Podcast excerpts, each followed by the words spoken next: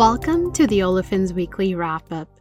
Today is Friday, November 4th. I am Hayabat Niji. And I am Pablo Giorgi.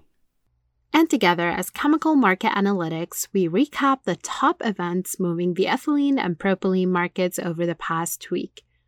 The design of this podcast is to complement the content from the North America Light Olefins Weekly service, otherwise known as the NALO Weekly.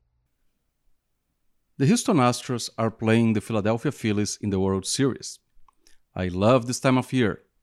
The weather is beautiful and the World Series is on TV. For me, it's also college application time, as my oldest is going through that process. Lots of uncertainties, but you know what else has lots of uncertainties?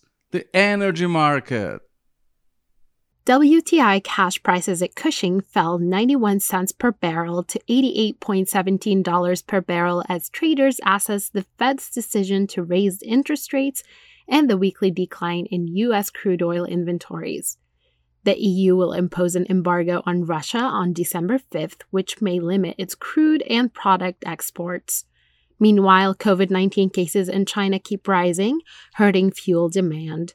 The NYMEX front month contract rose 10 cents per million BTU week over week to $5.975 on November 3rd. For the week ending October 28th, the EIA reported a triple digit storage build.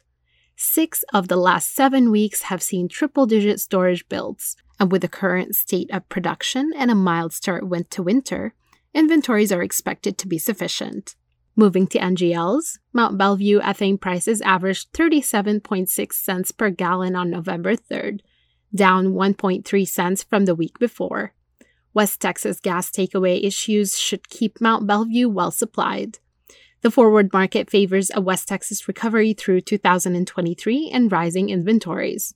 On the propane side, Mont Belvieu non TET barrel prices averaged 84.8 cents per gallon on November 3rd, down 2.7 cents week over week. Prices came under pressure this week as the EIA reported a sizable 1.2 million barrel storage build. Production and volumes currently sit at around 250 million barrels per day higher than last year. Exports will be key to managing inventories as the market has shifted from shortages to surplus in two months. The U.S. ethylene spot market was active this week with deals totaling 112 million pounds completed at the Texas and Louisiana hubs. Ethylene prices trended slightly higher, settling at 20 to 21.5 cents per pound for November delivery. The weighted average cash cost increased this week, primarily driven by an increase in all raw, raw material prices. The U.S. Gulf Coast ethylene market is still long amid sluggish demand. The forecast for ethylene has not changed, but check out the NALO Weekly for more information. The polymer grade propylene spot market was active this week, with 39 million pounds recorded for November delivery. Prices were reported between 29.5 and 29.25 cents per pound for November delivery. The November polymer grade 45 day weighted average price reported an increase of 0.21 cents per pound this week with respect to the October reference.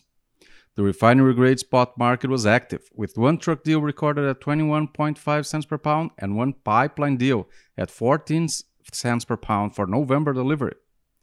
The polymer grade price forecast is unchanged this week. Check out the NALO for more information. On purpose, pro- propylene supply was challenged this week following the outage reported at Enterprise Mont Belvieu's propane dehydrogenation unit. Catch us at APLA November 12th to 15th. And with that, let's wrap up the wrap up. Don't forget to subscribe to our podcast on SoundCloud, Spotify, or wherever you get your podcasts. And give us a like or leave a review if you enjoy it. And if you have any questions or want us to cover something more specific, you can send us an email. Until next time.